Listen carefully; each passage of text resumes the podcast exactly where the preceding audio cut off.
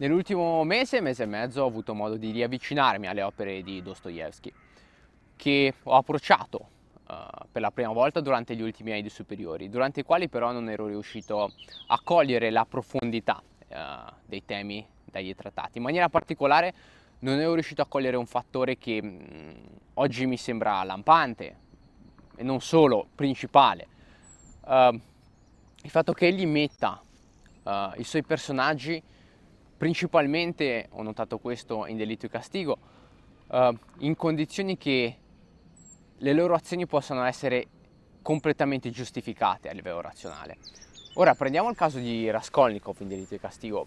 Ora rivelerò alcune um, parti della storia e di conseguenza se, um, se vorrai leggere il libro e, e, non vuoi conoscere, ecco, non vuoi avere spoiler per quanto riguarda uh, la trama, magari vuoi chiudere il video, riguardarlo dopo, o magari non riguardarlo più, spero di no.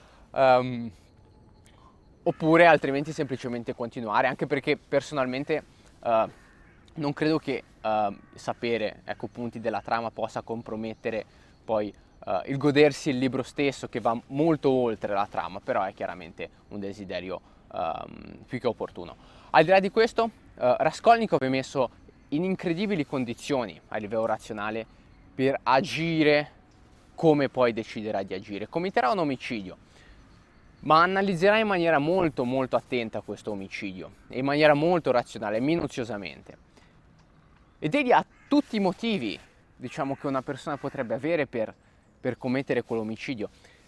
Prima di tutto perché uh, l'anziana che decide poi uh, di uccidere è un'usuraia che ha in mano, uh, ecco, tiene in mano molti, mo- molte persone del, del paese, uh, oltretutto uh, maltratta sua sorella, um, lui è in condizioni molto povere, sua sorella um, deve da un certo punto di vista prostituirsi, decide di sposare un uomo a, a, al quale non è per nulla interessata, ma semplicemente perché uh, ha bisogno di sostegno economico, prima di tutto per mantenere uh, se stessa e sua madre, ma anche poi per mandare soldi allo stesso Raskolnikov che sta studiando. Quindi, uh, ed egli è anche una persona molto uh, descritta nel romanzo,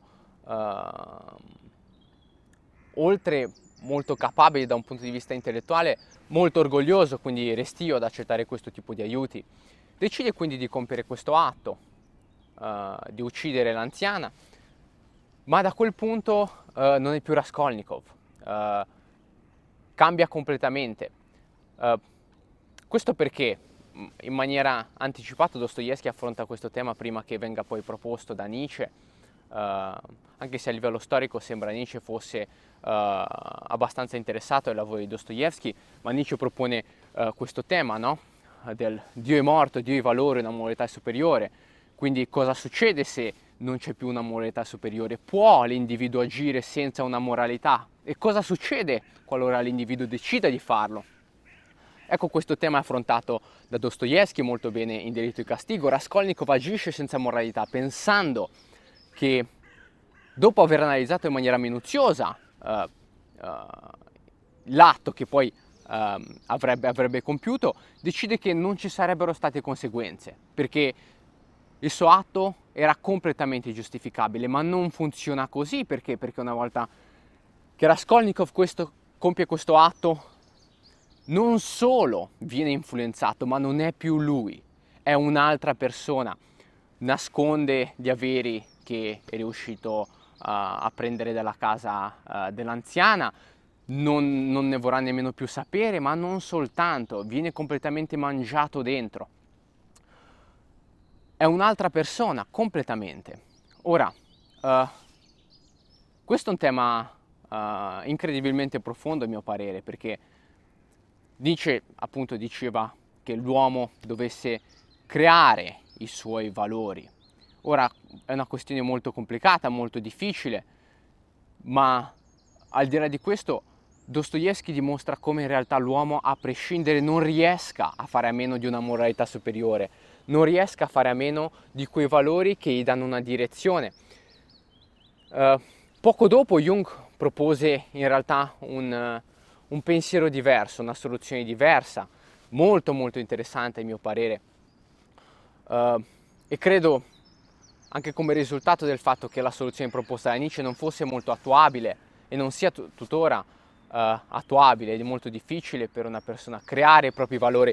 Jung però trovò risposta in quello che lui chiama la coscienza, una coscienza uh, collettiva.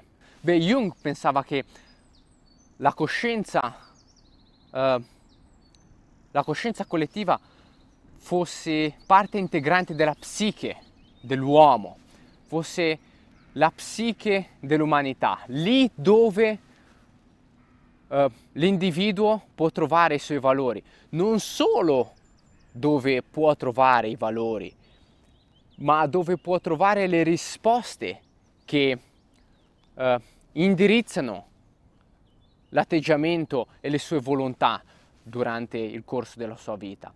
Ora Jung fu chiaramente influenzato da Freud uh, nel studiare l'inconscio, ma non era d'accordo sul fatto che l'uomo fosse influenzato semplicemente da impulsi sessuali. Lui credeva uh, in questa possibilità che l'uomo uh,